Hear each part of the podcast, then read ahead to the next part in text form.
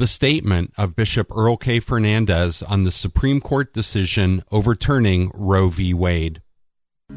My brothers and sisters in Christ, we in the Diocese of Columbus are thankful for the ruling of the Supreme Court in Dobbs versus Jackson Women's Healthcare Organization.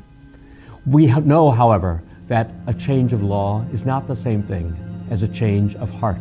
And so we continue our commitment as a Catholic Church to affirm that each and every human life is a gift from God, who is the author and Lord of life.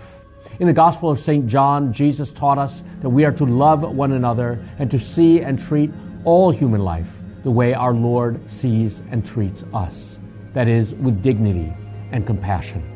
We know that the issue of abortion brings with it a lot of passion. As Bishop of this diocese, I invite all Catholics to show compassion and understanding.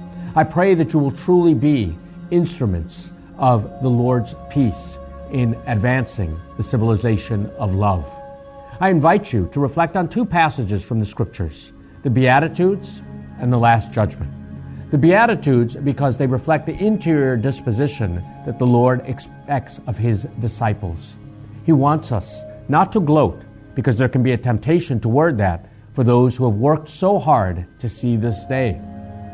The Lord instead invites us to be poor in spirit, that is, humble, to be meek, to continue to hunger and thirst for justice, and to understand that we will be opposed and that many people might insult us.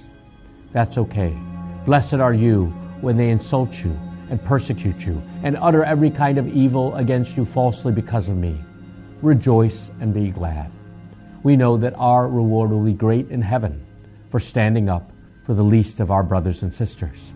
The second passage, however, is the last judgment. Jesus there reminds us that whatever you did for the least of my brothers and sisters, you did for me. Certainly, the unborn child is the least of our brothers and sisters. But we as the Catholic Church are committed not just to unborn children, but to all human life. And so we renew our commitment to the poor, the marginalized, the sick, and the oppressed. We renew our commitment to continuing to provide accompaniment for women and their children, to help support those agencies which offer prenatal and neonatal care. We offer our commitment to the elderly and the vulnerable at the end stages of life. Yes, we as a Catholic Church are a people of life. As a people of life, I also remind you not to return violence with violence.